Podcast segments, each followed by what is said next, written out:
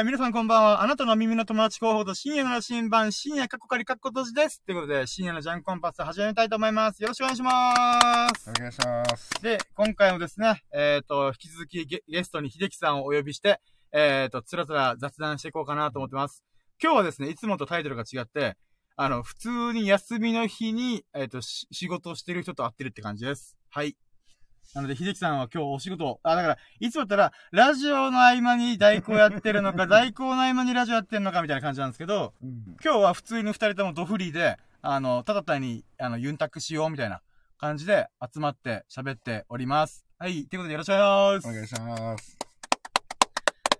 なんか、ゲスト率高いよね。す。ゲスト率というかもう準レギュラーなのか、準レギュラー準レギュラーからレギュラーに繰り上げな感じですよ。僕としてはレギュラー増えてほしいですけど。そうですね。だまあ、うーんさっき麻雀の話しちゃったんで、ちょっとあれなんですよね。僕の中で。ついさっきブログ書いてたので、まあちょっとそこのあれなんですよね。ちょっと話が、うーん、シュンとしちゃってるんですよね。もうさっきで喋っちゃったからね。そうなんですよ。感情の目減りが起きてるんで、今。もう喋りたい欲求が薄まってるんですよね。あ、だから毎回そうなんですよ。あの、ヒデさん聞いて聞いて聞いて、みたいな感じで 喋っちゃって、あー、ラジオで喋っときゃよかった、みたいな。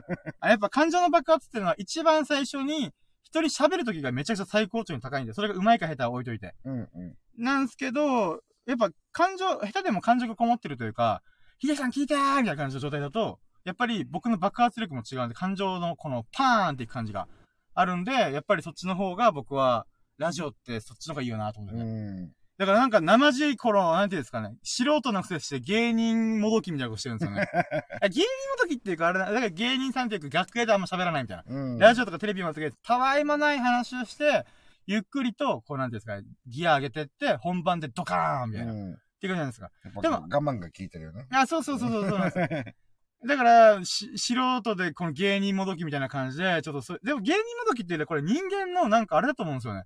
喋りたいっていう欲求は、一番最初がインパクト強いから、もうそこに持ってって、この溜めて溜めて溜めて一気に爆発するみたいな。うん。それを一回喋っちゃったらどんどんガスが抜けていくから、そうだね。その時のなんか話しぶりっていうのは熱が伝わらないから、あとは話の上手さだけが基準になっちゃうみたいな。っうん。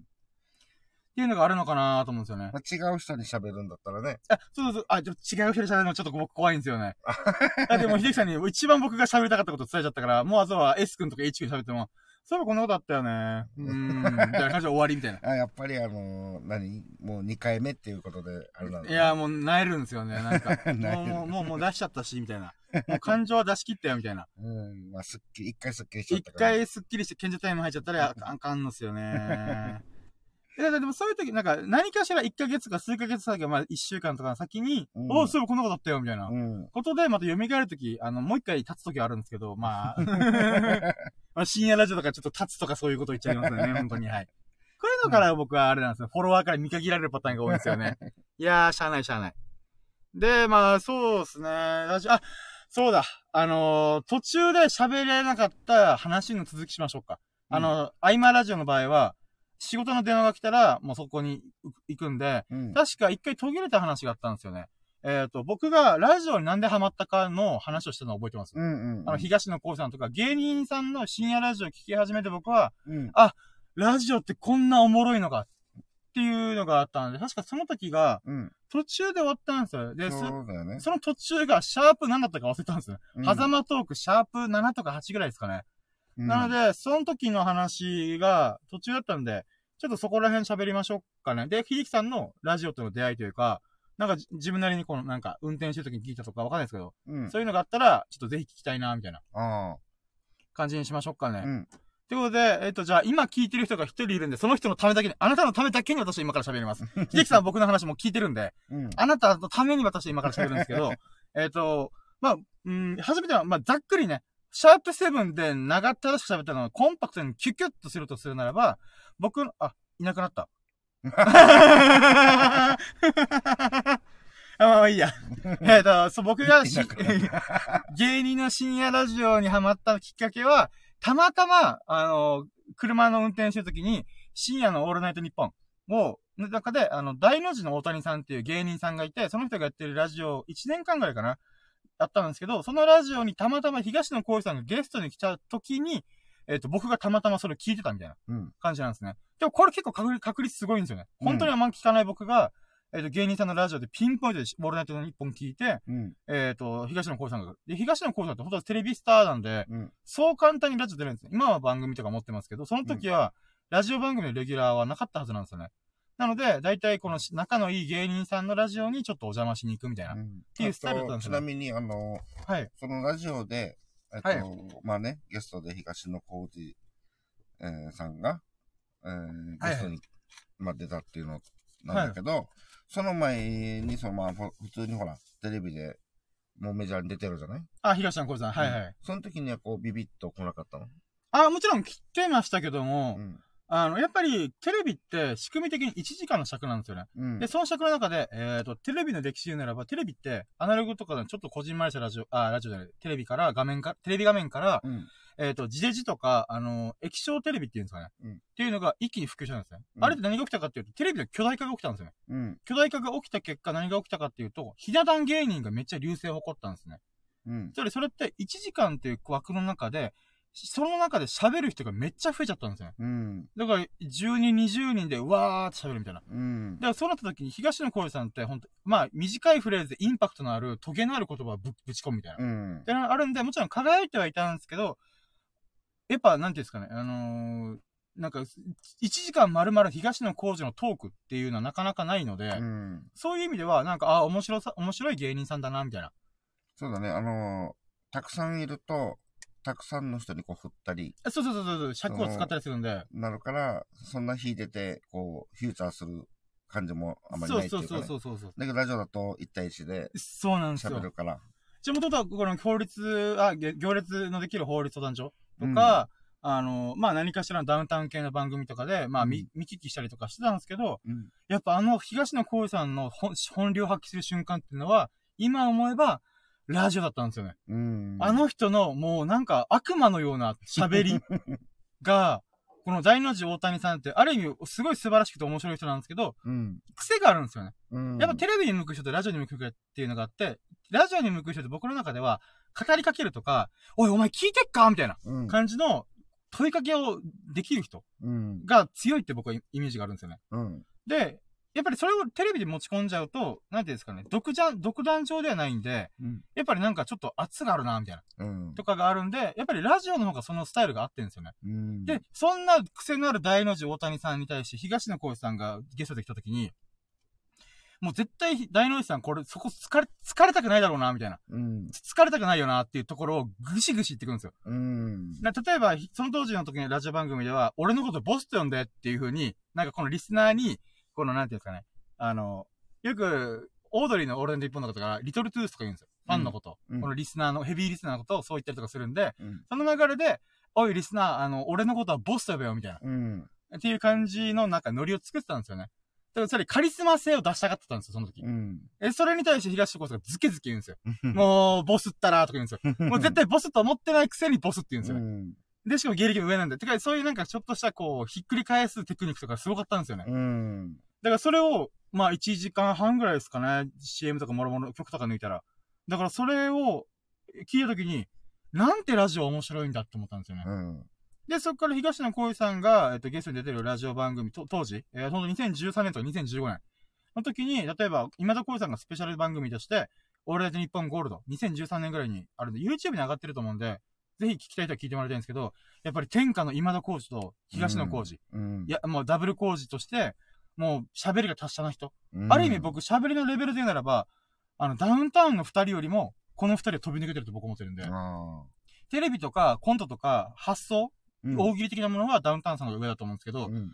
喋りに関してのスキルは僕はこのふ東野幸治と今田耕司の方がすごいと思ってるんですよ。うんだ。から本当あの二人って僕の中でラジオ向きな人なんだよなって思ったりするんですよね。うん。まあまあそれは置いといて、まあ、それ、本当二大巨頭。もう今はラジオ番組全く持ってないテレビに進出しちゃった、この伝説のラジオスターが一夜だけ復活するみたいな。っうん。ていうものを見たときにもう1時間半ずーっと笑いっぱなしみたいな。うん。なんだこの二人みたいな。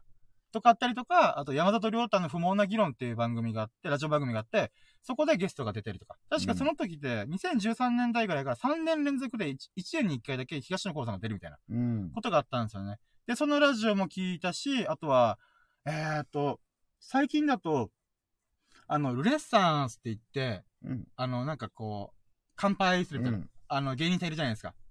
ヒゲ男爵。あ、そうそうそうそう、うんヒゲ男爵さん。だから、ルイなんつ、なんつえとかなんかまあ、うんありますよね。あの人もラジオとしてすぐ癖のあるパーソナリティなんですね。うん。で、その人が、あのーやってるラジオに、地方ラジオだったかなに、あのー飛び込んでゲストに行ったりとかするんですよ。東野幸治さん。だからやっぱどっか頭飛んでるんですね、あの人。うーん。まあそういうのをメインに聞きつつ、まあ、あのーまあその流れでオードリーを聞いたり、東野亮、あ、山里亮太の話を聞いたりとか、でそっからだんだんとラジオを聞き始めたみたいな。うーん。最終的に行き着いたのはまさかの福山雅治でした。福山雅治さんが、確か、俺らで日本はじ20年だったかなぐらいやってて、最後の半年を僕毎週聞いてたんですよ。うん。面白いな、この人と思って。だから、マシャとか言ったり。福山雅治のことってファンの中ではマシャって言うらしいんですよ。うん。知らなかったんで僕、なんだ、マシャってななんだみたいな。初めて聞いた。そう、のマシャって言ってたら確かそうだったはずです。うん。で、まあ、この人も下ネタ言ったりとか、うんうんなんか、うん大泉洋さんとゲストに来てわーわー喋ったりとか、なんかそういうのを YouTube とかで聞いて、ああ、面白いな、ラジオとって思って。うん。まあそこが大体のきっかけなんですよね。で、そっからもう本当になんていうんですかね、深夜ラジオの中で面白いやつが出たりとか、うん。あとは面白いぶっ飛んだアーティストさんとか、うん例え、ば、最近、最近ってちょっと前なんですけど、キングヌーっていう、あの、もうイケイケなバンドがあるんですよ、今。キンは、キングヌー。うん。ヌーってあの、牛のヌース。であるんですけど、そこの、えっ、と、本当カリスマ的なバンドなんですよ。うん。本当なんていうんですかね。まあ、とりあえず紅白出たりとか、もういろいろ本当白日っていう有名な曲があったりとか、うん。あるんですけど、その中のボーカルの人が井口悟さんっているんですけど、うん。その人が、その人もまた頭おかしいんですよ。うん。面白い人で。で、その人も1年間ぐらいラジオやってたんですよ。オールナイト一本う。ん。で、もともと歌手なんで、うん。あの、カラオケコーナーとかやったりするんですよ。うん。だから、ポルノグラフィティの、なんか、ファンだから、勝手にポルノグラフィティ祭っていうのをぶち上げて、うん。ひたすらカラオケで歌うみたいな。このコーー。ナーコーナーで。うん。だからリクエストでポルノグラフィティのアゲハチョですとかじゃなくて、じゃあアゲハチョ入れるね、ピッピッピッみたいな。うん。そんなラジオあっていいのとか思ったりするんですけど、え、その中で、あの、愛子さんいるじゃないですか。うん。愛子さんとカブトムシを二人でデュートするんですよ。おうそれも YouTube とか、その、その瞬間ツイッター大バズりしたんですよ。うん。その瞬間に僕は、井口悟さんって面白いんだなと思って、うん。まあいろいろ聞いたりとかした時に、やっぱなんか、ラジオってやっぱぶっ飛んだ人いたぞの喋りって面白いな、みたいな。うん。あとは、 Creepy Nuts っていうヒップホップグループ。あの、R 指定と、えっ、と、DJ 松永っていう人とか、あとはうん RHYMESTER の宇多丸さんうん。とかもちょこちょこ聞いたりとか。うん。でもまあ、自分で言うのなんですけど、あの僕は本当に好きな人とか面白いって確信が持ててるラジオ以外は、ぶっちゃけ喋る方が好きなんですよね。うん。聞く、聞くのは本当作業してるとか仕事中とかになっちゃうんで、まあまあ、なかなかこうヘビーリスナーとはいかないですよ。はがきも送ったことないですし、うん。なんかもう、面白いとは思うけど、ファンとまではいかないかな、みたいな。うん。ファンと言えないみたいな、みんなの前でみたいな。うん。で、あるんですけど、あの、最近き、最近っていうか、ちょっと前に、あの、なんていうんですかね、僕が、なんでこの、こういう風にラジオとかに、まあ、ああ、面白いって思うのってなんでなんだろうなと思ったら、一個の理由が判明したのが分かったんですよ。まさかの、おかんもラジオが好きだったんですよ。うん。おかん確かにちっちゃい頃からラジオちょこちょこ聞いてたんですよね。うん。で、趣味がすごい近いんですよ。うん。東野幸治の、まあ、YouTube でやった一時期やってるラジオとか聞いたらしいんですよ。うんえ、そうなんと思って。とか、あと最近は、あのね、あんた知ってるって言われて、佐久間さんって知ってるって言われて、お、知ってるよみたいな。うん佐久間さんっていうのは、あの、テレビ番組、ゴトタンのプロデューサーなんですよ。うん。もう、ゴゴトタンって長寿番組なんで、アメトーク並みに長寿番組なんで、まあ、うんテレビ東京の範囲内でやってないんですけど、うん。今だったらまあ、ある意味 YouTube で違法アップロードとか TVer とか、うん。あとは、あの、Netflix とか Hulu にも、あの、一部だけ上がったりとかししてるんですよ。うん。で、それで僕は知ってたんですよ、もちろん。うん。あの、バラエティ番組が好きだったんで。うん。え、佐久間さん知ってる面白い人でしょ？みたいな。逆におかんすごいね。そう、そうなんですよ。で、おラジオやってるの、あんた聞いてる？みたいな。うん。ああ、時々 YouTube とかで流れてるやつ見てるよ、みたいな。もう私、毎回聞いてるよ、みたいな。え？みたいな。おかん、そうなの？と思って。おい、おや、ご僕のこのラジオとかが好きな一個の理由がまさかの DNA っていう。そんな人いないんじゃないですかね。ラジオ聞くのが好きな DNA ってなんじゃね？いやみたいな。なんかあの、昔は、あのね、おかんも、うんよくラジオ聞いてたよって。で、その時代のね、あのーよくね、学生の頃とかよく聞いてたし、みたいな。はいはいはい。でも、さすがにこうね、もう、今、もう聞かなくなったとかうね。その聞いてても、世代、世代っていうかその、違うじゃない？やっぱり。はいはいはいはいはい。で、それで、その、こう、引き継いでいくっていうかね、この息子子供たちが。ああ、まあまあまあまあ、はい。なんだけど、この、今も、もう現役でリスナーっていうかね。そうなんですよ。なんだったら僕よりも全然ラジオ、あ、佐久間さんのオールナイトニッポンのヘビーユーザーなんですよ。ヘビーリスナー。これすげえなと思ったのが、うんまあ、はがきとか送ってないんですけど、うん。びっくりしたのが、佐久間さんが、この、ラジオやってる時に、あの、イベントとかやるんですよ。うん。ラジオリスナー用のイベント。うんで、それで、けど今回コロナとかがいろいろあってるじゃないですか。うん。その影響でイベントが中止になっちゃったから、グッズが大量に余ってると。うん。だからみんな買ってくれみたいな。うん。そんな瞬間だったらしいんですよ。うんおかんも速攻ネット開いて、スマホ開いて、バーってやって、パーカー1個注文して届いたんですよ。えー、みたいな。このパーカーどうしたの？って聞いたら、うん。これ佐久間さんのラジオのあれでパーカーだよ、みたいな。うん。え、なんで？みたいな。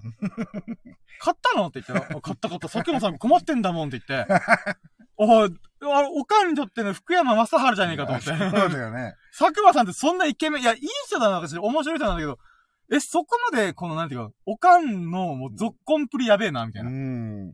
まあ、だけど、おかんの場合は、この、イケメンとかどうこうじゃなくて、この人いい人で優しい、優しい人で、うんあの、信用できる人で面白い人っていうジャッジをしてるんで、うん。まあ、全然なんか悪く、いいんじゃないかなと思うんですけど、うん佐久間さんのファンの6、6、まあ、70手前のおばちゃんってすげえなと思って。うん。しかも、毎回ラジオ聞くとき YouTube で違法アップロードされたらから、なんか、えっ、と、映像版のラジオがあるんですよ。あの、佐久間さんが喋ってるうん。やつがあるんですけど、もうそれを毎回聞いてるみたいな。うん。すごいなみたいな。ラジオで直で聞いてるんじゃなくて、YouTube 開いて見てんだ、この人。俺と一緒じゃねえか、みたいな。はトレンドに乗りすぎじゃねえと思って。そうだね。本当に。そうなんですよ。うちのおかんは本当アンテナが高いんですよね。インスタとかもツイッターも見たりとかしてるんで。うん。あ結構、やり、やりたいっていうか、まあまあそうですね。今、今の便利な世の中についてってるみたいそなうだね。感じなんですよね。うだん。からすげえ面白いと思って。でもう D、DNA だね。まさに DNA マジで。いやー、お僕がラジオが好きっていうか、興味を持つきっかけ、ここだったか、みたいな。DNA 穴取り方しと思って。うん。しかもこのなんか、幅広くではなくてピンポイントさ。ピンポイント、おも僕と近しいハンテナで面白いっていうところでう、ん。やってるあたりが、ああー、さすがだなーと思ってね。そうなんですよ。で佐久間さんって、ちょっと話出せるんですまあ僕、これが僕のラジオの出会いと、ちょっとしたサブエピソードみたいな話なんですけど、佐久間、最後に佐久間さんの素晴らしいところ。うん。あの人のラジオ聞いて、なんかギスギスした時がないんですよ。うん。僕ってすげえ口悪いじゃないですか。うん。あのー何かしらにつけうん頭で喋って、頭っていうか本能で喋ってるんで、うん。時々失礼なこと平気で言うんですよ。でも僕自身は傷つけたいわけでも、あの、誰かをなんかディスってこうマウントしたいとかそういうわけでもなく、ただ頭に出てきたワード、ワードというかイメージを言葉にしてパーンって言っちゃうんですよね。うん。まあ、友達はそれを許容してくれるんですけど、これ一般でやったらやべえよな、みたいな。っうん。ていうのがあるんですけど、でもそれって、じゃあなんでやばいかって言って、やっぱ聞く人が嫌な気がするうんっていうところがあるじゃないですか。あのー一番の問題点うん。だと思うんですよね。でもそれって実際、ラジオいくつか聞いてるとあるんですよね。うん。あの、有名な芸人さんとかでも、なんか毒だけでこの人なんか愛嬌というか、なんか嫌、嫌だな、この人みたいな。うん。って思う時があるんですよね。うん、例えばそれあんま、まあ名前言うのもはばかるのは僕は影響力ないペーペーの人なんで言うんですけど、おぎやはぎさんのラジオとか僕聞けないんですよ。あ、そうなんだ。そうなんです。面白いって分かってるんですけど、うん。でもなんか、矢作さんはいいんですけど、小木さんの毒が結構えぐつ、えぐくて、なんか、、それって、みんなが共感できる、あー、ちょっとあるね、それ、とかじゃなくて、うん。なんか、え、結構、なんか、数、数リットルで死ぬやつの毒じゃん、みたいな。あの、猛毒じゃんのタイプのやつじゃん、これ、みたいな。うん。ちょっと冗談で流せなくない？みたいな。っうん。ていうレベルの時があるんですよね。うんそれが面白いっていう人もいるんですけど、僕はそこをあんまりなんか、うーん、これで傷つく人いるしな、みたいな。うん、って思っちゃうタイプなんですよね。うん、だからそう考えたときに、なんか佐久間さんのラジオは、そういうとこが全くないんですよ。うん。だけど、面白いんですよ。うん。だからそこのさじ加減っていうんですかね、あ、本当この人いい人だろうな、みたいな。うん。だからまあ信頼されてるから、あの、なんていうんですかね、あの、出世するとか、どうこうがあったとかするんですよね。うん。だけど現場でやりたいからフリーランスになったみたいな。とかまあいろいろあるんですけど、でもやっぱりこの、名だたるテレビ番組のプロデューサーがいる中で、やっぱあの人だけ、あの人とかはちょっと図抜けた一人だなーって思いますね。うん何人かいると思うんですけど、その有名なプロデューサーっていうか。だからやっぱ、うーん、なんか、プロデューサーってやっぱり、どうしてもある意味性格が悪くないとできない部分もあるんですよね。うん企画を作るんで。うん。芸人さんがその場でアドリブでちょっと毒吐いたりとかあるんですけど、それを企画の段階で予想して考えるって、なかなか性格がドライだったりとか、うん。うーん、なんていうんですかね。客観的に見れる力が強すぎ、強くないと多分、成り立たないと思ってるんですよね。うん。だけど、佐久間さんはそれをちょうどいい感じでバランス取れる人なんですよね。うんだ。からそういう意味で、なんか、うーん、な、なんだろう、あの人の魅力、なんか、このやさ優しいところ、うんどんな人生経験したらこうなるんだろうみたいな。まあ、だからそういうところにおかんは惚れ、惚れてるというか、ああ、いいな、この人みたいな。だからパーカー買うんですよ。パーカー買ったことないですよ、僕。リスナー、リスナーというか、なんかこの、うーん、そのグッズとかラジオ番組の。うん。やっぱそれだけ好きなんだな、みたいな。それはすごいいいことなんで。ね好きなんだろうね。っていう感じな話でございました。うん。いやー、本当におかんす、なんか今の話で一番、一番はもうおかんだね。いや、おかん、本当に。まさかの、みたいな。おかんがす、すごいなうー。ん。そうなんですよね。だからやっぱ僕 DNA というか、つながりをすごい感じる時ありますね。僕みい。たいに、僕と喋るときめっちゃ喋る時があるんで、うん。スイッチ入ったように僕がよく喋る小難しい話がぶち込むじゃないですか。うんこれってどうすかね？みたいな。うんとか、あの、ちょっと小難しい YouTube の番組、番組っていうか、例えばロザンという芸人さんがいるんですけど、うん。YouTube やってるんですけど、ロザンの学会ってやってるんですけど、結構小難しい話ですよ。今選挙がどうこうとか、うん。これってどうなの？みたいな。うん。それ普通に聞いてるんですよね。で、うん僕もそれたまたま聞いてたんですよ。うん。え、聞いてんの？ロザンみたいな。聞いてるよ？みたいな。面白いよね？みたいな。やっぱ似てるんだなと思って。こういう小難しいこと考えるとか、考えたくなっちゃう人みたいな。感覚はもうまさに、あれだね。同じだね。うん、似てると思います、本当に。うーん。秀樹さんはラジオとか、なんかよく聞いてたなとかあります？それともいや、もう僕がやり始めてからとかですか？そうだね。残念ながら、あの、特に、うーん。あ、じゃあもう本当に運転中とかたまたま聞聞く時があるかなぐらいのいや感じですか？もう運転中もラジオ鳴らさないし。あー、なるほど、なるほど。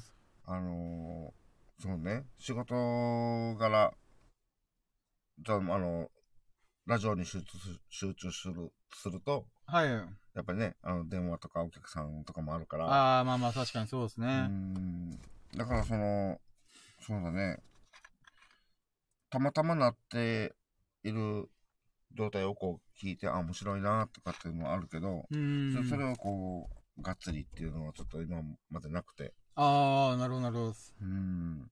ただなんとなくこの福山猿はエロいとか、あー、はいはいはいはい。あのー、なんだっけ、おぎやはぎとかね、はいはいはいはい山里亮太の不毛な議論、はい。うんとか、あと、バナナマンの、あー、なんでしたっけ名前忘れた。うん、ファイヤーは YouTube だから、バナナムーンゴールドだったあ、かな。まあ、そうだね、合バナナムーン、うん、バナナムーンゴールドとかね、はいはい。うを、こう、たまたま流れてて、あやっぱ面白いな、みたいな、ーん。ぐらいなんだよね。なるほど、なるほうど。ん。でもなんか、はい。えー、それはまあ、こう今までのはい。感、今までのものなんだけど、こうやってあのね、うん発信する側、確かにき、あんま聞かずにそのまま発信するタイプってまあいないと思うんで、珍しいです。まあ僕が引っ張ってきてるんで申し訳ないですけど。うんうん発信する側のこの感じで、はいはい。で、やっぱこのね、ラジオの難しさとか、そのうー、ん。なんていうの、そういうのもこう、少しこう味わってるじゃない？ああ、まあまあ、本当遊びの延長でではあるんですけど、全然、はい。でもやっぱりこれで、そのなんか今、あのー逆にいろんなラジオも聞いてみたいなって、なんか思えるようになってきたんだよね。ああ、そうなんですか？うんええだからもう本当に、一応バナナマンはちょっと好きで、好きっていうかはいはい、コントとか本当うまいですからね。うん。うんで、バナナファイヤーのあの、YouTube の、はいはいはい。そっちはまあ全部とは言わないけど、あ、でも、あれも実質ラジオですからね。あのん、あ、で構造がラジオじゃないですか。あの、企画として、うんえっ、と、絵、絵があるけども、うんあれって多分、喋りじゃないですか。だから、に、えっ、と、ケンコバとジュニアがやってる二血かもじゃないですか。僕、あれって別に、映像見なくても聞けるタイプの番組じゃないですか。つまり映像で語るっていうことがあんま必要ないうん携帯まあ、トーク番組でそうだと思ってるんで、あそういう意味ではもしかしたらラジオには触れてこなかったけど、ラジオに近い構造のものを普通にき見てた、見聞きしてたかもしれないですうね。ん。まあ、一応なんかでもね、あの、なんていうの、お客さん、お客さんも一応、なんか入ってるし、あ、そっか、そこラジオと違いますね。確かに確かに。うんやっぱりこの、お客さん、目の前にいるお客さんをこう、要はライブ、ちょっとしたライブみたいな感じでやああ、はいはいはいはい。その、なんていうの？よく設楽がね、設楽、設楽さんがこの、日村をいじってとか、はいはいはいはい。で日村がこの、うん面白おかしいな、この動きをするとかうね。ああ、そういう意味で確かに映像が必要ですね。うん。確かに確かに。そういうのとかでこうね、あの、いろいろ。うーん。で、でもラジオも面白いっていうのは分かっているんだけど、ちょこう、ラジオの感覚がちょっとなかったから、うんでも今なんか、まず好きなバナナマンのラジオから入って、ああ、まず。聞いてみたいなと。いいですね、いいですね。そうだね。うん。なんか、ラジオの切り抜きとかも YouTube に上がってたりするんで、うんそういうので、なんか、ワンテーマ決まったやつを聞くか、10分とかで切りこ切り抜きされたやつを聞くとかでもいいと思います。うんうんあの、やっぱラジオって、あの、1時間半とかの長さで、うん。ただボンって置かれると、本当にヘあのヘビーリスナーとか、うん。それが好きって分かってる人じゃないと聞けないんですよね。うん。やっぱテーマに沿って、あ、この今日、この話面白そうとか、うん。このトークテーマ興味あるなーとかじゃないと、うん。やっぱり聞きづらいって思うんですよね。だからある意味、僕の今の適当なタイトル、ヒデラジシャープワン、ビッグでファットなわがままボディラジオみたいな、もうわけわかんないこいつらみたいな。でも、おお前、そんなん、え、有名じゃねえぞみたいな。うん。っていうやつがそれやっちゃあかんですよね。本当はちゃんとワンテーマ決めて喋った方が、うん。あの、あこういう話だったら私興味ある。うん、とか興味ない。だけど、鼻から全く何もない状態だったら、うん。興味ある話題だけでも少しでもフックになったらいいな、みたいな。うんまあ、バナナマンさんの場合は別になんていうんですか、普通に有名人なんで、うん。いいとは思うんですけど、だからまあ、そうだよ、切り抜きのやつとかで見て、うん。ああ、ラジオ面白いね、みたいな。とかでやってもいいかもしれないですね。うん。もう、一応、あの、面白いっていうのは分かってるから、うーん。その、この、今まではそこまで、なんか、興味ないってわけじゃないんだけど。きっかけみたいな感じかな？それが、なんかこう、ないっていうか。でもなん、か、ここ最近、あの、ちょっと思えるようになったから。ああ、よかった。なんかもう、秀樹さんの人生に影響を与えられたけど、僕は、ラッキーと思ってるんで。あー、なるほどう。ん。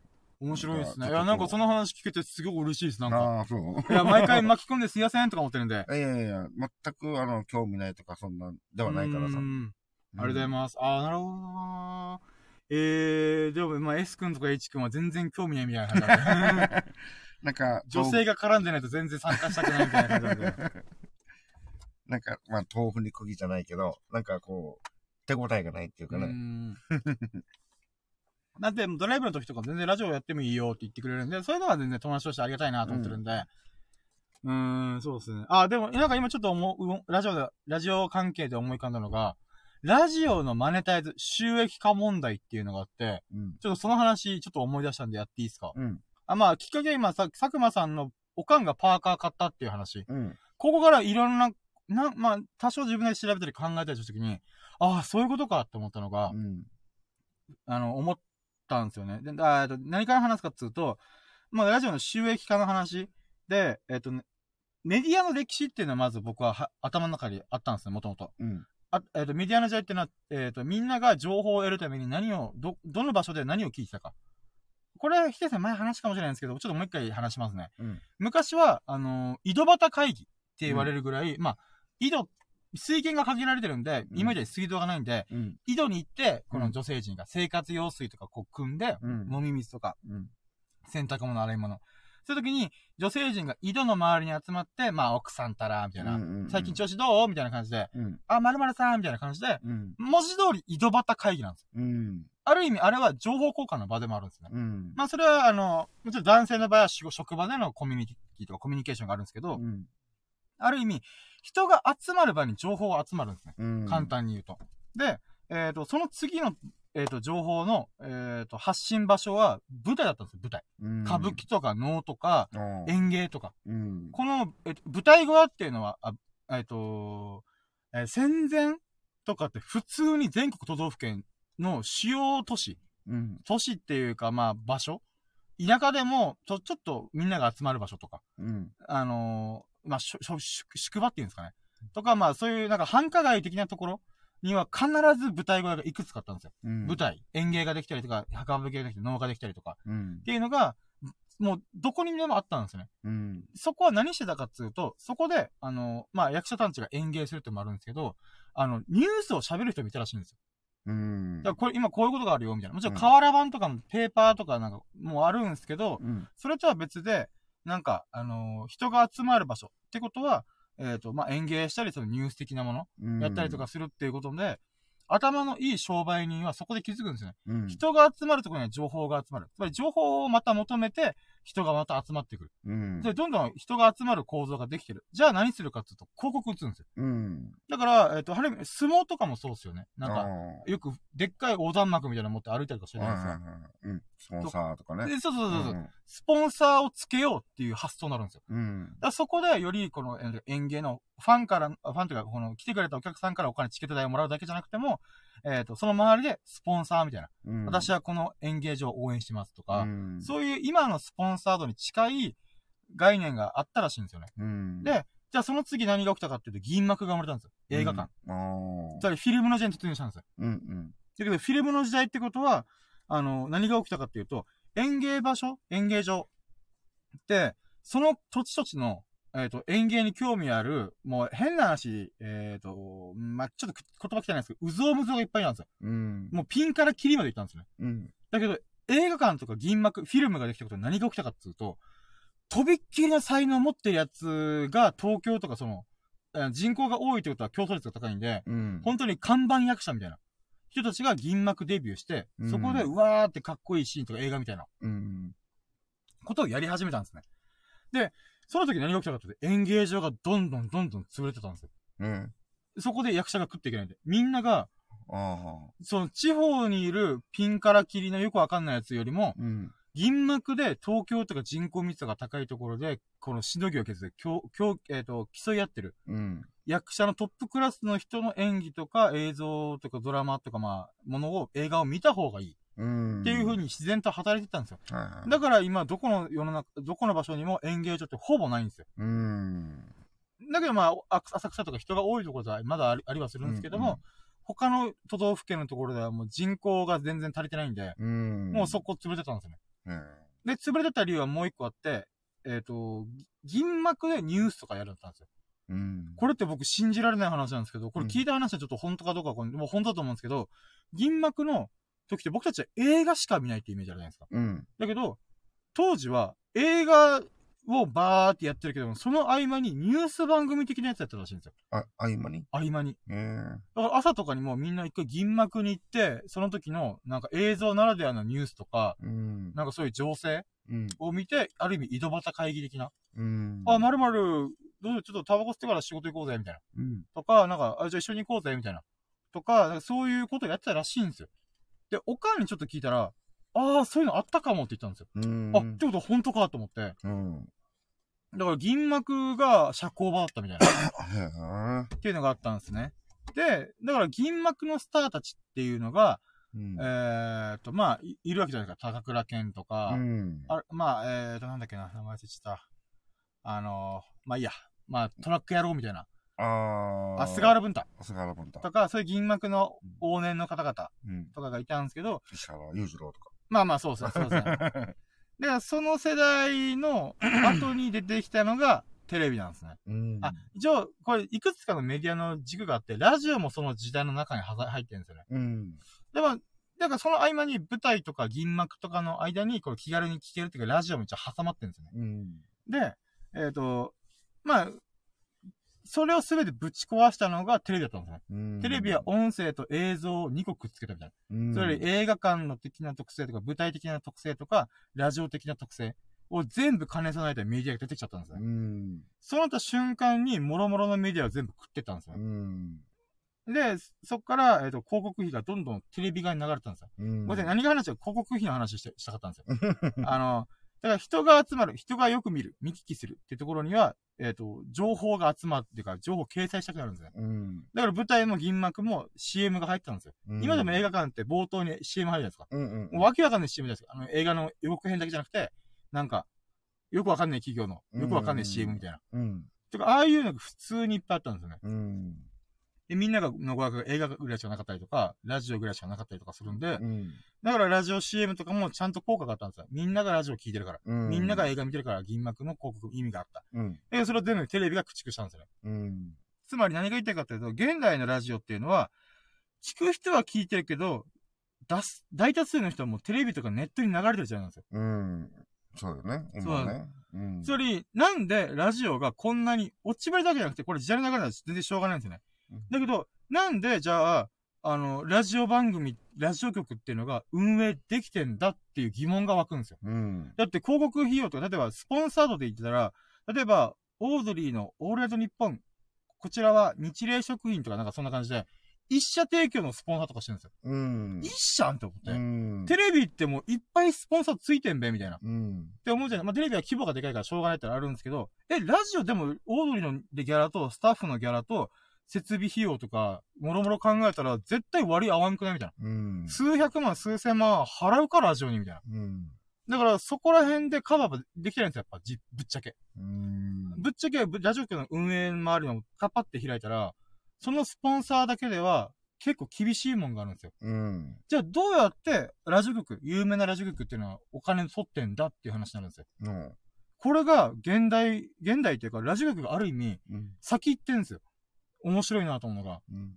現代って、あのね、ネットとか SNS があるじゃないですか。うん。西野さんとか中田敦彦さんとか堀江門さんとかってオンラインサロンとかやってるんですよ。うんこれって何、なんでその、あの、頭の人たちがそれやってるかっていうと、ネットというもののせいで、なんていう、マスメディア、マスメディアっていうのは、ある意味、ベッキーソードがすごいわかりやすいんですけど、うん。ベッキーって、CM 上だったんですよ。うん。だけど、ベッキーがライブとか何かした時に、お客さんあんま入らないんですよ。うん。普通に店員割れ起こすんですよ。うん。これって何が起きてるかっていうと、マスに特化する。つまり、大多数の人に最大公約数的に、なんか1億人届け私の好感度みたいなうん。こと、つまり、好感度が高いって翻せば誰にも嫌われてないんですよ。うん。嫌われてない方が、テレビとかでは使いやすかったんですね。うん。マスメディア広告上では嫌われてないやつが良かったんですよ。うん。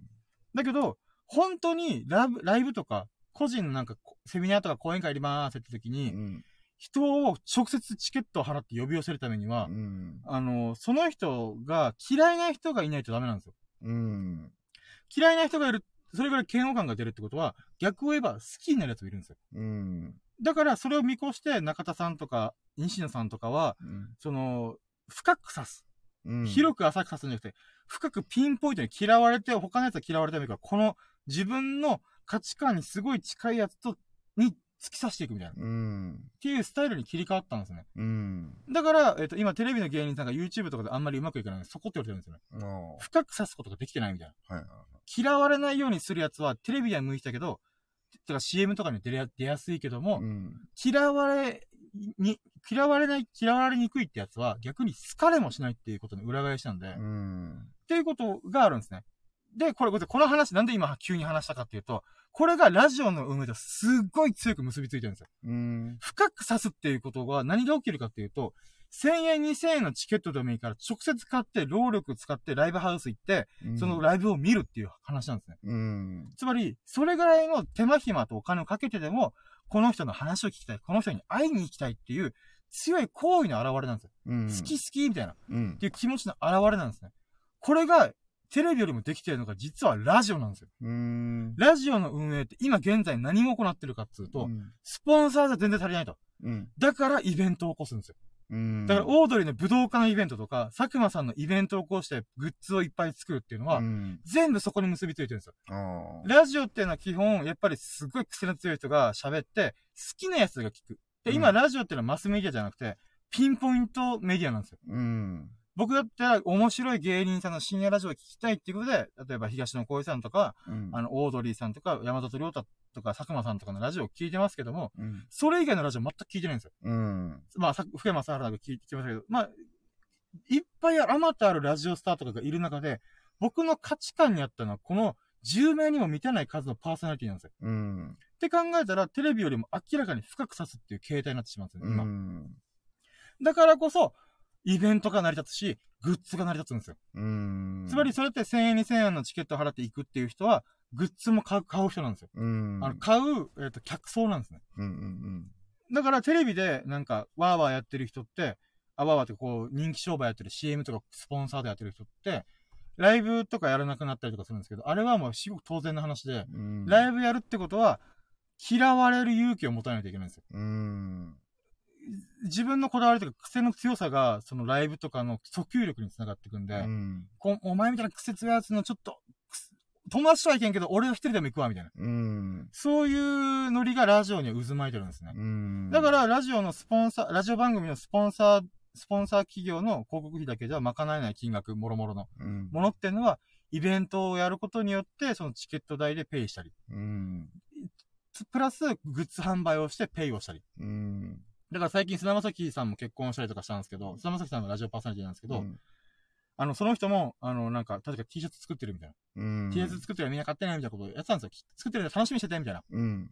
これやっぱグッズ作ってんじゃんみたいな。うん。だからやっぱこの、うん、ラジオスタッフもバカじゃないんで、運営する上での、やっぱちゃんとしたお金を回さないといけないってことだから、ネットの時代がば弾ける前から実はラジオっていうのはすでにテレビに負けて始め、負けるっていうか、規模が負け始めてるんで、うん。その瞬間からちょっと手こ入れが始まってたんですよ。うん。もうその事実を知った時に僕びっくり、今更知ってしまったと思って。だからこの事実に気づいてたやつはもう多分、結構早く、早い、早いとこに気づいたやつはネットとかにすぐ移行したりとか、うん。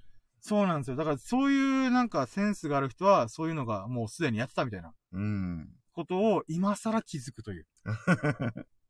うん。だからやっぱり、だからラジオとネットって実は近いところ、テレビよりも割と近いんですよね。うん。ある意味、ラジオで一人喋りできるやつって、もちろんスタッフさんがいるから、スタッフさんを笑わせようとかに聞いてもらおうみたいなつもりで、やることもできるんですけど、でも、今僕は一人でラジオとかやってる時に思うのが、うんやっぱ秀樹さんみたいに話を聞いてくれる人がいると、僕、話のテンション上がらないんですよ。うん。だから一回、はま、かま、かまし、かますのは、あの、アイドリングトークみたいな感じで、一人で今、なんとなく考えてることを、つらつらつら喋、20分くらい喋って、うん。次の、えっ、と、ラジオで収録するときに、ブログを読みながら喋るとか、うん。もしくは勢いで喋って、尻滅裂なことを喋っちゃうみたいなうん。ことやるんですね。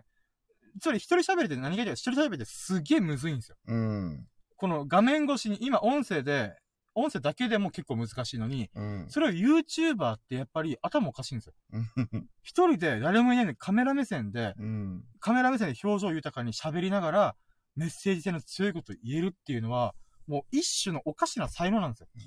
すごいよね。で、だけどうんラジオスターっていうのは、それと非常に近いんですよ。うん。あの、中身とか微妙な違いはあれど、やっぱり、この画面越しに、電波越しに、ラジオ越しに、やるっていう能力うんっ。ていうのは、やっぱこのラジオというネットし、ネット文化っていうのは、非常に近しいものがあるな、みたいな。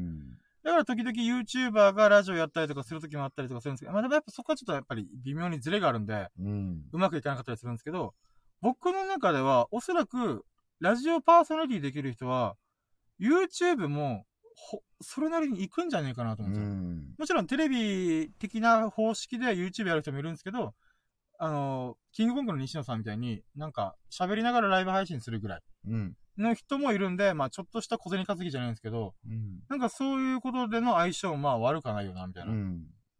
だからなんかそういう、えっ、と、ラジオってある意味、ライブ配信アプリとかもちょっと近いところがあって、うん。その瞬間一緒に聞いてるみたいな。うん。聞いてたりとか喋ってるみたいな。っていう感覚もやっぱ強いんで、そういう意味ではやっぱり、うーん、なんていうんですかね。うーん、今ライブ配信とかやってる子たちっていうのは、ラジオ向きでもあるよな、みたいな。うん。まあまあ、そういうのをちょっと今喋っただけです。うん。え結構面白くないですか、そうだね。ラジオ局の運営とか考えたことなくないですか、全然考えたことない。でもやっぱりこのメディアの歴史と状況とかうん。に、あの紐づいてるんですよね、めちゃくちゃ。うん。なので、なんか、えっ、とこれ、秀樹さんちょっと喋ってもちょっとあれだよなと思ってはいるんですけど、うん。小難しい話で IT 系の人とかがいるんだったら、ちょっと、ああ、わかるわ、気も、あ言ってることわかるよって言ってくれると思うんですけど、うん。時代というか、このメディアのせ、えーとメディアでコンテンツっていうんですかね、エンターテインメントの世界って言ったら変ですけど、一番最初に何をみんなするかって言ったら、プラットフォームを抑えに行くんですね。プラットフォームっていうのは、YouTube と今 TikTok が動画の二大二大巨頭ですけど、うん。その時代が決まるまでは、ニコニコ動画とか、うん。いろんな動画メディアがあったのわかります、うんギャオとか。ニでもコニコ動画は聞いた。あ、うん要するに聞いたことある。じゃあ YouTuber が独り勝ちするまでは、みんながみんな、あの、動画プラットフォームの時代来るって分かってたんで、うん群雄割拠の、群雄割拠の時代があったんですね。うん。だけど結局 YouTube が一人勝ちしたりとか、うん。なんか、えーっと、待って、今何喋ろうとしたんだっけ？待って、急に、急に吹っ飛んだ今。待って待って、今急に吹っ飛んだな。えーっと、待って待ってて、あ、やべえやべえ、うわ、何喋ろうとしたんだっけ？ダメだ、ラジオスターならない。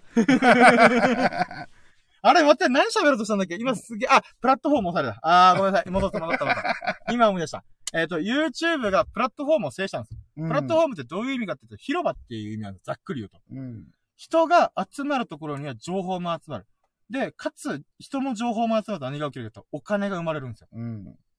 いつまり人が集まることには、イコールお金がめちゃくちゃ集まるっていう意味なんですけど、うん。だからこそ、みんな派遣を取りに行ったんですよ。うん。動画プラットフォームの王王様にな、王座を取ることができれば、うん。お金がジャブジャブ入ってくるってもう頭の人分かってたんですよ。うん。だからプラットフォームで制したんですね。うん。だからこれ SNS も全く同じことって、Facebook、Twitter、Instagram って各領域が、あの、そのジャンルを確立した、もう、王座、王座を手に取ったやつなんですね。うん。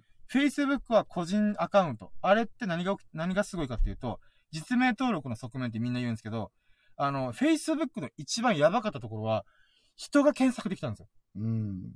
これってすごい革命だったんですよ。うん。今までは Google が検索して、まあブログとかこの記事とか文献とかを、まあ Amazon とかウェブサイトとかを握ってたんですね。うんで、その次に Google はその巨大資本力を持って Google マップを作ったんですよ。うん。Google マップの発明は、場所を検索できるっていう凄さを持ってたんですよ。うん。Google マップって、あの、どこでも、あの、地図が張り巡らせていいねとかいうのが、もちろんそれは素晴らしいんですけど、うん。何が素晴らしいって、場所を検索できることがすごかったんですよ。うん。ピンポイントで、あ、この通りのここねっていうのを、ターンってい、いさ、住所打ったら、な、何々県、何々市、何々町みたいな。っうん。てなったら、あ、居酒屋ここね、あ、じゃあ行くわ、みたいな感じで、うん。いうことをできるようになったんですね。うん。これがすごいんですよ。検索できるっていうのが。うん。で、だけど、フェイス、あ、フェイス、Google が唯一できなかったのが、人の検索だったんですよ。ああ。で、Facebook が起こしたことは、人の検索ができるようになったことが素晴らしいんですよね。うん。それ、ソーシャルネットワークシステムの一番の走りである Facebook、まあ、派遣を取った Facebook っていうのは、そこがすごかったんですね。うん。で、そっからメッセンジャーみたいな。今に、日本人は LINE とかを使ってますけども、うん世界的には Facebook の利用ユーザーが25億人いて、まあ、おじさんアプリではあるけども、ある意味インフラの一つになりたなってるやつ、してるんですよね。あの、例えば、日本だと島国だとあんまピンとこないんですけど、海外に行った友達が聞くと、みんな Facebook で繋がってるんですよ。うん。もちろんフェと、日本でも向こう側でもおじさんアプリって揶揄されたりするんですけども、うん。結局全世界的に実名登録された上で、メッセンジャーとしての LINE みたいな感じで連絡を取り合うことができるうんっ。ていう仕組みを持っていて一番でかい規模なのが Facebook なんですよ。うん。だから Facebook は人が検索できるっていう時代にを持ちこ持ち込んだ上で、えっ、と、連絡、人とのコミュニケーション、コミュニティ作りにも貢献したんですね。うん。そこがすごかったんですよ。だからそこのプラットフォームを抑えたんですね。うん。その次に Twitter とか Instagram。Twitter はちょっとした短文で、それをこう自分の思いつきとか喋りとかいうのをわーってネット上に書いて、あれは、あれ、じゃあ Facebook は人の検索が素晴らしかった。うん。じゃあ Twitter 何が素晴らしかったっつうと、あれは、えっ、と、自分と同じ価値観を探することができたんですよ。うん。Facebook は実名登録に実際に会った人じゃないと友達になかなかなりづらい。Twitter の場合は価値観探しがすごかったんですよ。うん。だから、自分がこう思ってるけど、同じ意見のやついねえかなみたいな。うん。だから意見を検索できるようになったからツイッターなんですよ。うん。そう考えるとすごいことを起こしてるんですよね。うん。だから価値観探しのプラットフォームとしての覇権を握ったのはツイッターだったんですよ。で、その次に写真ですよ。写真は、えっ、と、まあ自分の世界観の共有。うん。世界観の覇権を握ったのがインスタグラムだったんですよ。みんなおしゃれな写真とかインスタ映えとか気にして写真を撮る。まあ自分のライフスタイルとかパシャパシャ日々のことを撮影して、うん。自分の目線から見たりとか、自分撮ったりとかもいいんですけど、そ自分の描いてる世界観を検索できるようにしたのがインスタグラムうん。なんですよね。だから、実は、いろんな SNS あるんですけど、あ、でちなみに YouTube は、あの、メディアの覇権を握ったんですよ。まあ、うんテレビの覇権をじ、だから、テレビ2.0が YouTube なんですよ。だからみんな SNS で似てるような感じなんですけど、実は一個一個違うんですよ。よくよく見てみたら。で、TikTok の場合は、ちょある意味 YouTube と被ってやるけども、あれは何なのかな？なんか、テレビのちょっと派生版っちゃ派生版なんですよね。うん。10分番組というか、一番わかりやすいのはあれなんですよね。あのー芸人さんの歴史と紐解くと結構わかりやすくて、芸人さんのらって、もともと落語とかラバ漫才って普通に10分とか30分超えていくんですよ。うん。あ、の、演芸場とかで見たら。うん。だけど、テレビだと尺がないんで、何があったかって レッドカーペットって覚えてます？あれとかペット。エンタの神様とか。うんうん。あれが、あのーその、なんていうんですかね。えっと、今の TikTok とすごい近いんですよ。うん。つまり、30分とか10分の漫才のネタを、うん。えっと、2、3分でやるっていう。うん。その歴史と YouTube と TikTok の歴史は非常に近しいんですね。うんだ。からそういう意味である意味、ミュージックステーションも近いんですよね。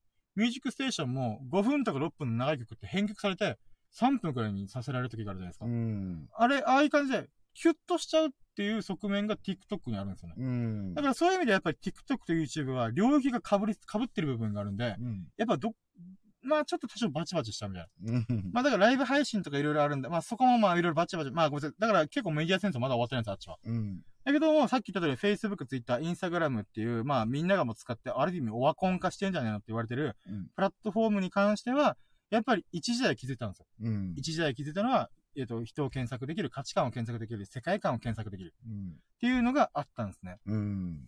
だからこれはごめんなさい。話戻って大きく戻りますよ。長かった、前工場。プラットフォームを制するものこそが、えっ、と、時代を制する。うん。っていうことなんですね。だけど、じゃあ、さっきテレビのメディアの歴史だと、この、例えば劇場を潰したのが銀幕、銀幕を潰したのがテレビ、みたいな。まあ、テレビ、銀幕とラジオを潰したのがテレビ。っうん。ていう、今テレビを潰しかけてるのが YouTube と TikTok。っうん。ていう風になった時に、その次、あ、猫ちゃんだ。うん？うん？大丈夫あ飛び込んでこないから心配だけど。あ、えっ、と、ごめんなさい。えっ、と、その次に行われるのがコンテンツメーカー戦争が起きるんですよ。うん。コンテンツメーカーっていうのは、例えばこれゲーム機だとわかりやすいんですけど、うん。任天堂とソニーとセガ。うん。で言うならば、まず任天堂とセガがファミコン時代にバチバチだったんですよ。うん。だからファミコン、スーパーファミコンとか任天堂がバンバン作ってる中で、うん。セガは負けてなるものかーっつってセガセガサタンだったかなうん。とか、なんかく黒いやつ、黒いやつがセガサタンでしたっけ？えー、白いのが、白いのがセガサタンで、なんか黒いやつありましたセガドライブとかなんか、そう、あー、そう、あー、そう、なんとかドライブみたいな。なんかそんな、そうそうそうそうだった。んじゃないかな、みたいな。カセットタイプのやつですよね。うん。で、任天堂とセガの戦争当時あったんですけど、うん勝者は任天堂だったんですよね。うん。うん。任天堂が、あの、この、えっ、とか、ハード戦争、ゲームハードの一番いい、インパクトの強い会社でなって、派遣を取ったんですよ。うん。で、その後にセガ何が起きたかっていうと、セガは、そのテレビゲームの世界ではコンテンツメーカーになってしまったんですよ。うん。それハードを作って、このプラット、ある意味ゲームの歴史もプラットフォーム戦争なんですね。うん。ファミコン、スーパーファミコン、プレイステーションみたいな感じで、うんその時代を彩ったプラットフォーム、うん派遣はみんなが集まる場所を作ったみたいな。うん。これ、ファミコン買ったらみんなが集わらわら集まるじゃないですか。うん。とか、ファミコン持ってるやつがいたら俺も欲しいから買おうやつさ、とか。うん。それやっぱり、ソフトよりもまずハードが欲しいみたいな。うんまあ、ソフトも欲しいですけどね。うん。で、ハードが決まった時代、プラットフォームが決まった次の時代何が起きるかっていうと、その中身で熾烈な競争が起きるんですね。うん。コンテンツメーカーっていう。だからセガは、えっ、と、ハード戦争に負けたけども、コンテンツメーカーとして、また、その任天堂とかソニーが作るプラットフォーム、ゲーム機の中で、いいものを作っていくみたいな。うん。だけど、あれはゲームセンターとか作って別の軸で、また頑張ったりとかしてるんで、うん一概には言えないんですけど、一つのプラットフォームが決まった後っていうのは、その中でのコンテンツを模索していくんですね。うん。で、なんですけど、あの、プラットフォーム戦争の名残の、名残というか影響のせいで、えっ、と、テレビってまあ YouTube に負けてるじゃないですか。うん。でもこれ覆ることは100%ありえない。っていうのはもう歴史が表明してるんです、別あし証明してるんですけど、じゃあ今までのテレビ局って何するかっていうと、でもコンテンツメーカーとしての能力がすごい高いんですよ。うん。プラットフォーマーとしては負けたんですけど、中のコンテンツ番組を作るスタッフのレベルは非常に高いんですよ。うん。だから今回のコロナ禍で何が起きたかって YouTube にみんなが参戦しちゃったみたいな。うん。あれはコンテンツメーカーとしてもうテレビは負けたから、まあテレビ局は負けてないって言いたいですけど、うんテレビの中の人は、あ、もう終わったと思ったんで、うん、そこに流れてたんですよだからセガも同じことが起きてるんですよね。セガも、ああ、もうハードは負けた。だけど、他でも頑張る。ハード、あーゲームセンター的なもので頑張る。とか、うんもしくは、ゲームソフトで頑張る。みたいな。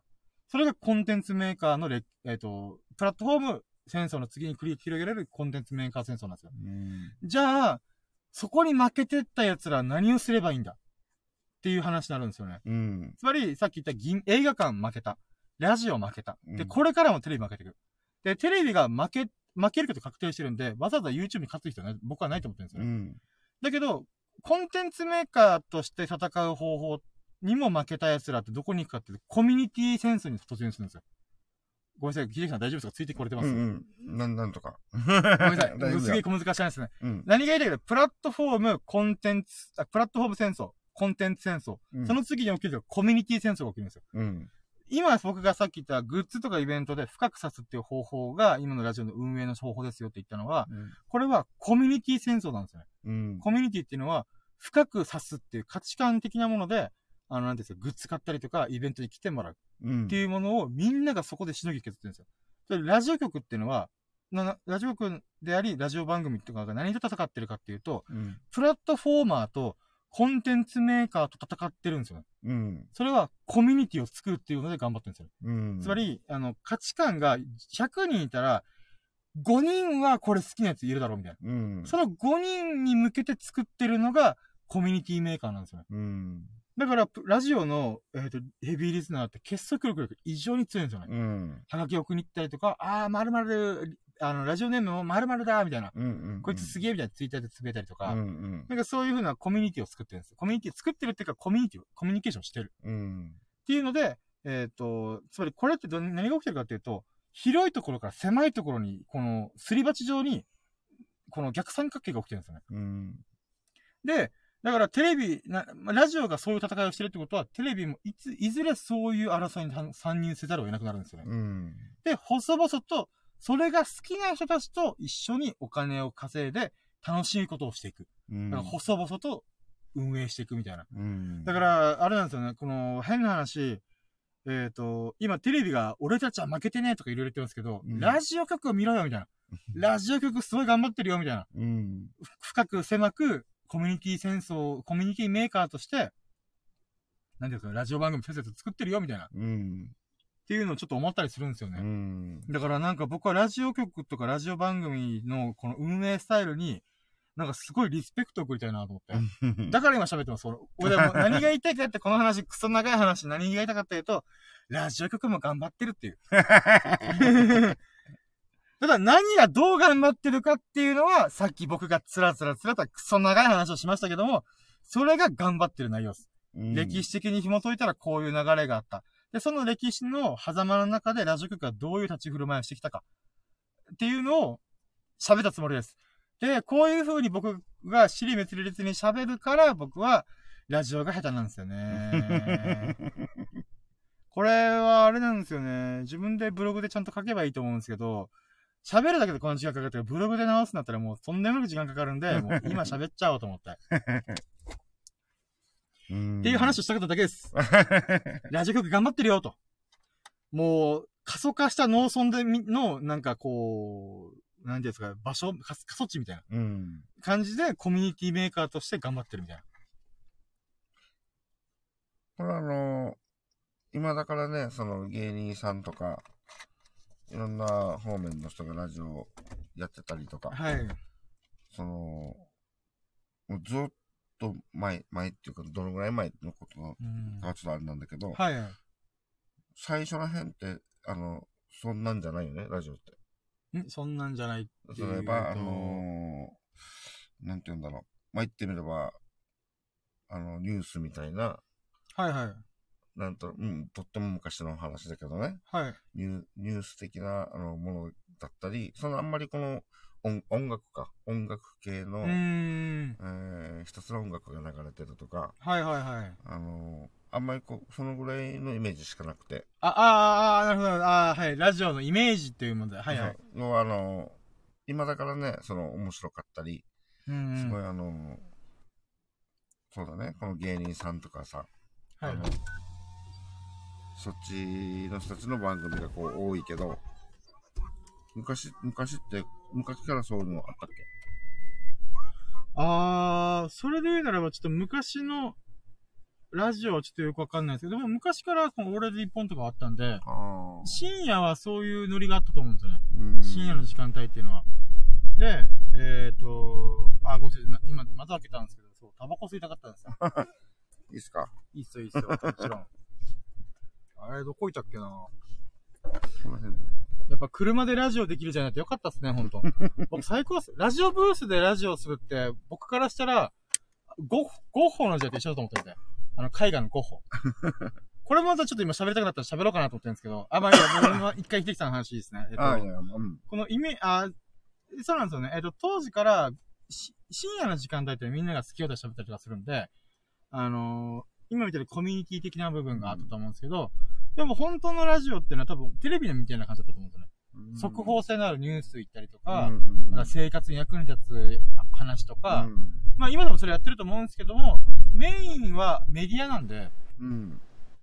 誰しもが聞くっていうことを前提にやってたはずなんですよ、最初は。プラットフォーマーとして。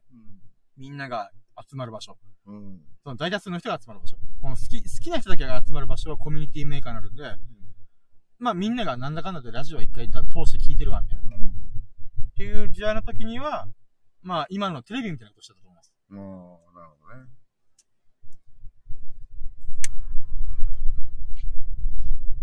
あー。風が強いですね、今日。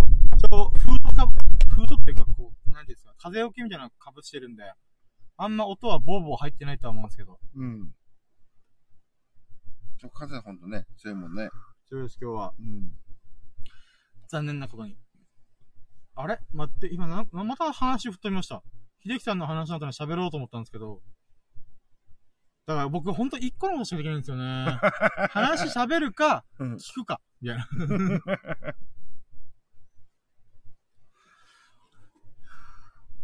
どのぐらい？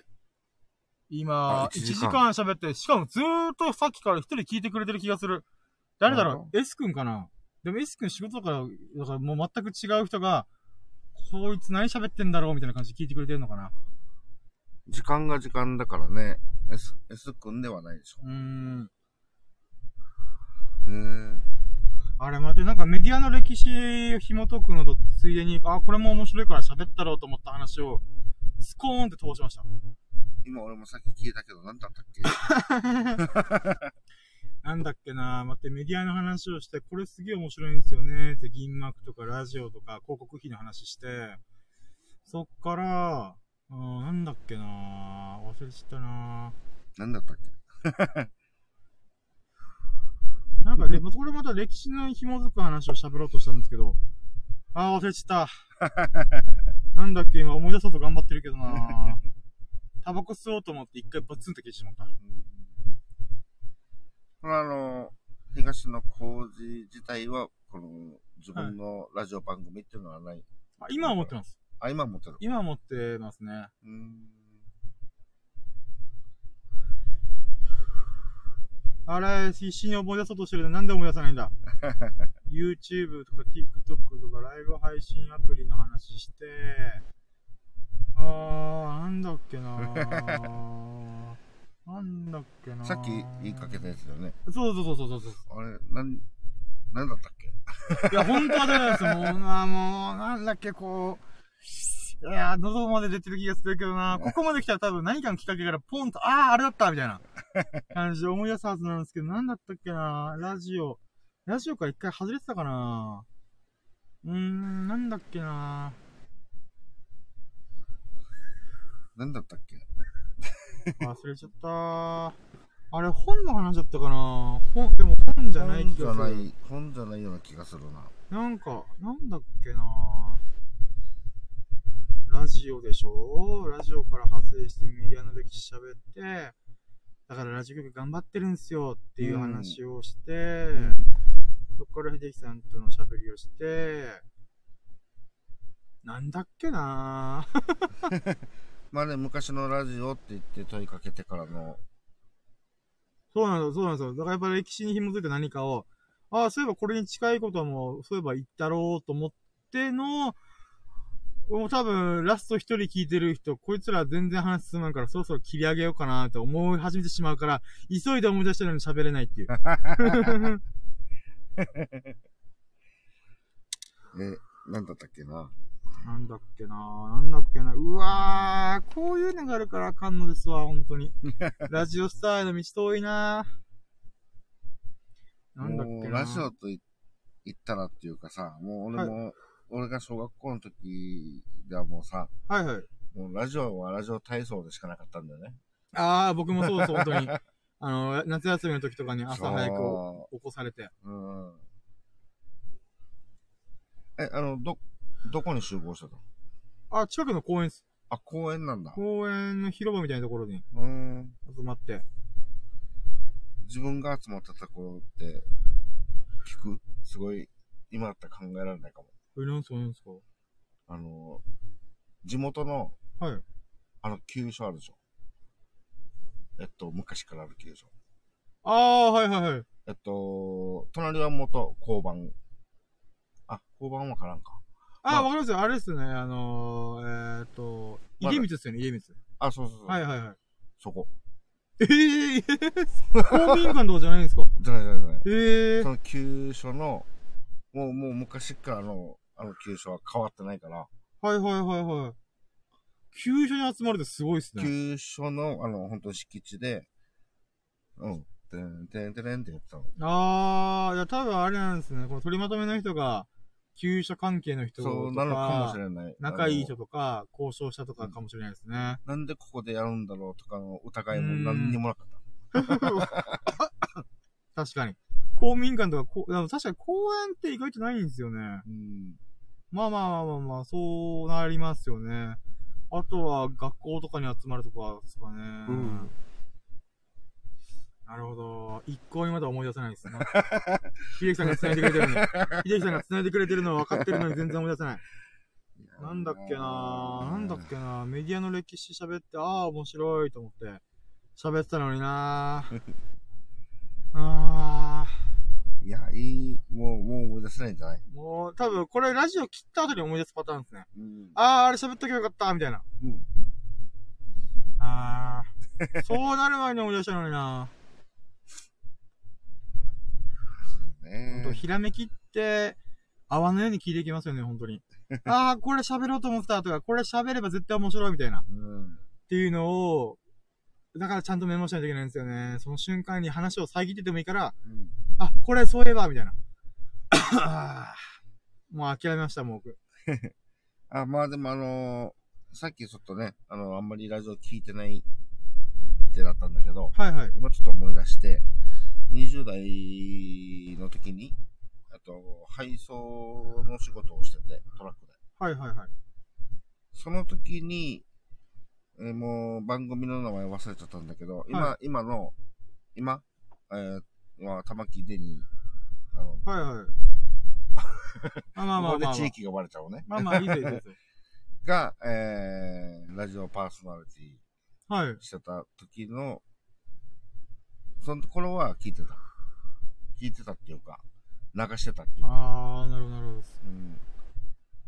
あんまり覚えてないんだけど。う んえー、今、もう頭の中でローマまで遡ってますよ。もう、し、深夜はそっちの方にも頭がいっちゃってるから、も え絶対面白いねって、あー、これそうだよ、喋ってなかったっていうのが。あー、ダメだー。う、い、いろいろ詰め込みすぎなんだ、頭。あー、そうっすね もういろんなこと考えまくって、興味あるものをこう、むさぼり食ってるんで、そのせいでもう限界来ちゃいましたね。じゃあ、一旦閉めますか。うん、の方がいいかもね。あー、大丈夫で秀樹さんなんか喋りあいやまあますあの、僕もモードをちゃんと切り替えて、秀樹さんの話ちゃんと聞きます。いやいやいやまあ、は、一旦ちょっとこう、締めて次お金の話しましょう。今歴史踏み戻いて最近面白いなと思うのが、お金と権力ってすごい結びつきだよっていう話をしようかなと思って。うん、あー、そうですね。今の話は、ラジオがメインの話だったんで、ちょっと次のラジオ一回これ締めて、ちょっと休憩して、2本目行きましょうかね。うん、いいっすか？はい。はい、ということで、えー、最後までお聞きでき本当に本当にありがとうございました。ありがとうございましたえーといや、本当に、あの、ハートマークとか、フォローしていただけますと、私、すごい嬉しいです。コメントもいただけますと、嬉しいです。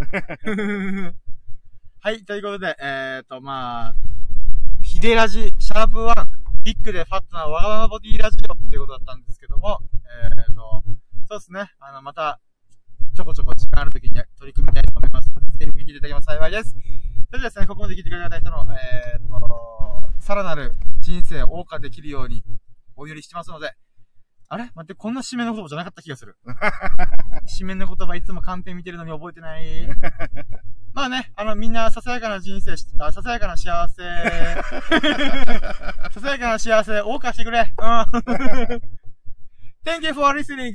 Have a nice day! ということでありがとうございました。ありがとうございました。もう、ぐったぐだ。